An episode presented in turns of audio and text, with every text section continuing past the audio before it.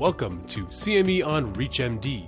This activity titled Building Bridges, Closing Gaps in NASH Care The Pivotal Role of Gastroenterologists is provided by Prova Education. Prior to beginning the activity, please be sure to review the faculty and commercial support disclosure statements as well as the learning objectives. Welcome. This is CME on ReachMD, and I'm Dr. Kimberly Brown. Today, I will be highlighting the key messages and clinical data presented at a satellite symposium by Prova Education at ACG 2023 in Vancouver. This presentation focused on non alcoholic steatohepatitis, or NASH, and was entitled Building Bridges Closing Gaps in NASH Care The Pivotal Role of Gastroenterologist. I presented at this symposium along with my esteemed colleagues Dr. Alina Allen and Mazen Noureddin. So, the global prevalence of NAFLD worldwide is about 30%. This is very similar to what we see here in North America. In the red circle, you see about 31%. This is a bit higher than in Western Europe, which is about 25%. The prevalence of NASH, of course, is somewhat less, NASH being the inflammatory component of NAFLD. Worldwide, about 5.3% of patients are expected to have NASH. In North America, it's about 5%, but again, the highest is where we see it in Latin America. About 7% of patients have NASH, which is the component of NAFLD that progresses to fibrosis and further damage in the liver. The problem that we see is that it's only going to get worse. In the United States, NAFLD is projected to increase about 21% from 2015 to 2030, and NASH in the US is projected to increase 63%. So, where are our patients with NAFLD? Well, typically these are patients who have obesity, they have diabetes, they may have metabolic syndrome. And so when we look for them, we see them in many of our clinics, primary care clinics, in our endocrinology clinics, but also in our gastroenterology clinics. And it's important to take action because, as I stated before, NASH is a progressive disease. So, if we start with the patients who have NAFLD, and again, we talked about 30% of the people in the United States expected to have NAFLD, about a quarter of those will progress to develop a worse form, which would be additional fibrosis. That would be considered NASH. And of those patients, that is a risk factor for developing advanced fibrosis or cirrhosis, which would be F4. And once a patient has cirrhosis, they then become at risk of more advanced complications such as liver cancer, liver failure, or even liver transplantation. There are care pathways that have been designed to try to assess the enormous number of patients that have or potentially have NAFLD. So we see here the care pathway that has been very nicely designed, looking at the steps that we can take both for identification as well as testing, as well as further testing to try to stratify patients into low, intermediate, or high risk, such that we know how best to manage those individuals. And we'll go through each of those steps. Step one is really to identify patients at risk for clinically significant fibrosis. We need to identify clinical risk factors for NAFLD, so those patients who are obese, particularly those patients who have diabetes, but also those who have additional metabolic disease, such as hypertension or dyslipidemia, or the configuration or the constellation of symptoms that we call metabolic syndrome. Patient presentation is often a clue as well. Does the patient have elevated liver tests? Although it is important to note that not all patients with NAFLD present with elevations in AST and ALT. Sometimes we'll find these patients with imaging. They've had imaging of the abdomen for another reason, and we find steatosis, and those patients are then identified at risk for fibrosis. Step two, we, of course, need to conduct standard history and blood tests to obtain some of the key measures we can use to assess our patients. Screening adult patients for the amount of alcohol that they use. Alcohol looks very similar to NAFLD under the microscope. Alcohol intake is very important Traditionally, it is assumed that patients have significant increased risk if they drink more than 14 drinks if they're a woman per week or 21 drinks for a man. But the amount of alcohol that patients take is very important because patients may have obesity and other risk factors in addition to alcohol use. And all of this plays an important role in our assessment of patients. Basic laboratory testing, such as aminotransferases and CBC, should be done. Patients should have other forms of chronic liver disease excluded, and they should be evaluated for liver masses. If we're seeing someone for the first time, we need to screen them for malignancy as well. Step three is to progress to conducting some kind of non invasive test to look for liver fibrosis. And the easiest and the simplest method that we can use is what's called the FIB4. So, FIB4 is really calculated from four very easy to obtain variables the age of the patient, AST, the platelet count, and the ALT. These are commonly found in the clinical medical record or can be obtained when you see a patient. And patients can be risk stratified using the FIB4, looking for clinically significant fibrosis or damage in the liver. So, once you know the FIB4 score, what do you do next?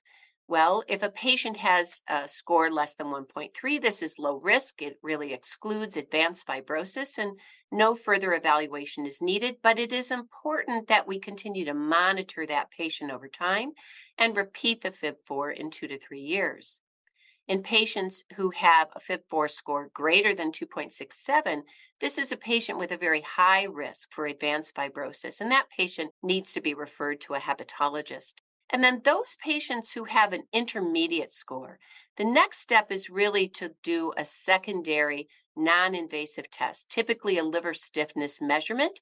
And if one is concerned or if one doesn't have that available to them, that would be when you might consider a liver biopsy, MR elastography, or another evaluation to try to get a secondary assessment to best risk stratify your patient. So, how do we obtain a liver stiffness measurement? Well, a FibroScan or elastography is now widely used across the United States. This methodology uses a shear wave, which is introduced through the skin, travels through the liver, and then is retrieved back to the transducer. And it gives us an idea of the stiffness or the pliability of the liver. So, a liver stiffness a measurement, which is denoted as KPA, less than eight, that patient is really at low risk for significant fibrosis. We have liver stiffness measures greater than or equal to 12. That would be a patient likely to have very significant fibrosis. And then, of course, we have those patients who land between 8 and 12. Those are patients who have intermediate risk, likely have stage two or above fibrosis. But again, these measurements can be very, very helpful in trying to risk stratify this large group of patients. For those just joining, you're listening to CME on ReachMD. I'm Dr. Kimberly Brown, and today we're discussing NASH and the role of gastroenterologists. So, we know weight loss can work. So, if you look at this study, these were patients who had biopsies before and after what we would consider lifestyle intervention to promote weight loss.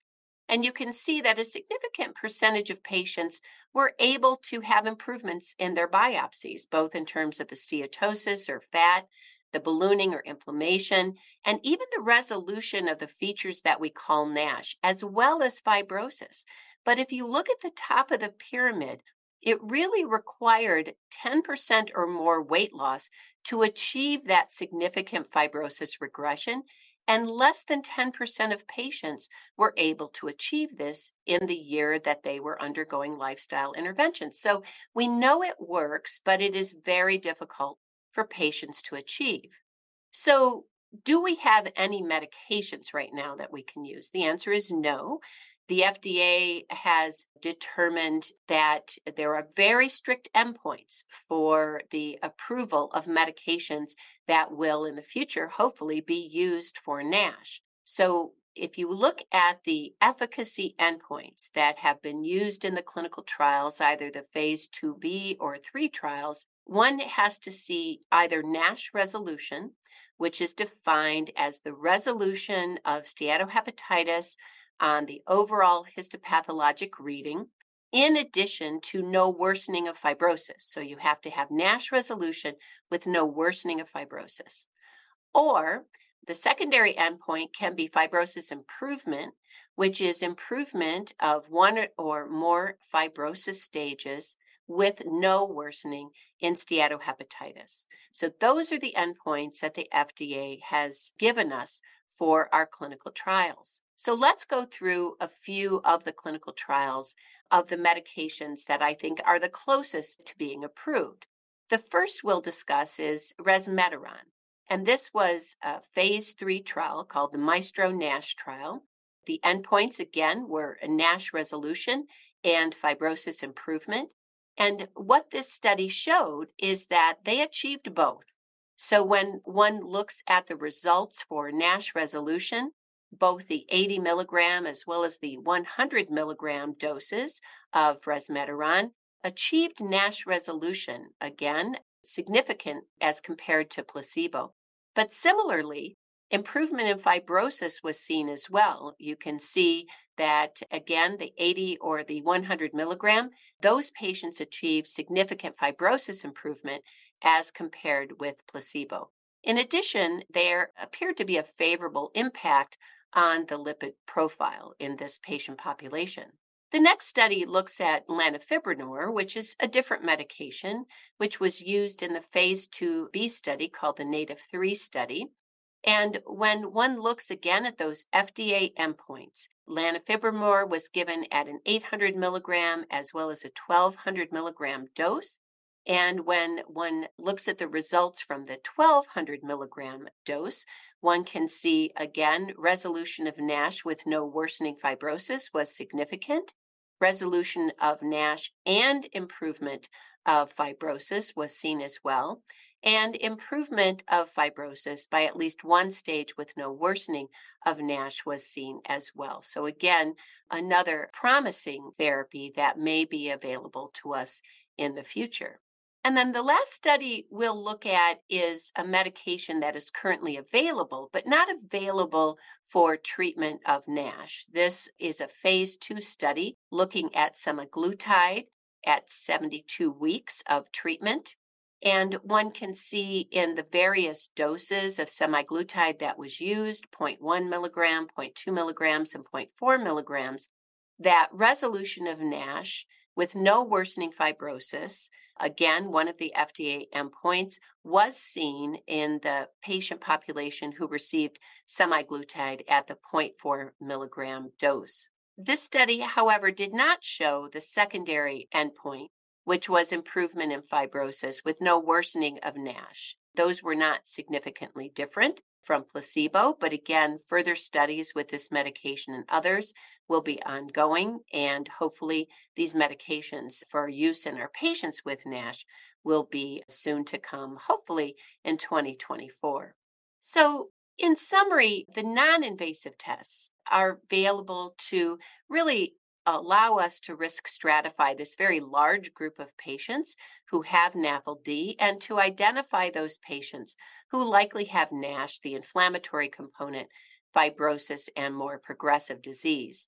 There are several options that are available today to manage patients, typically targeting weight loss, including lifestyle interventions as well as bariatric surgery. And what's exciting is that new drugs are currently in late phase development, and hopefully some will be available to us as early as 2024 in helping us manage our patient population with NASH. That's all the time we have today. So I want to thank our audience for listening. It was great speaking with you today. You've been listening to CME on ReachMD. This activity is provided by Prova Education. To receive your free CME credit or to download this activity, go to reachmd.com slash prova. Thank you for listening.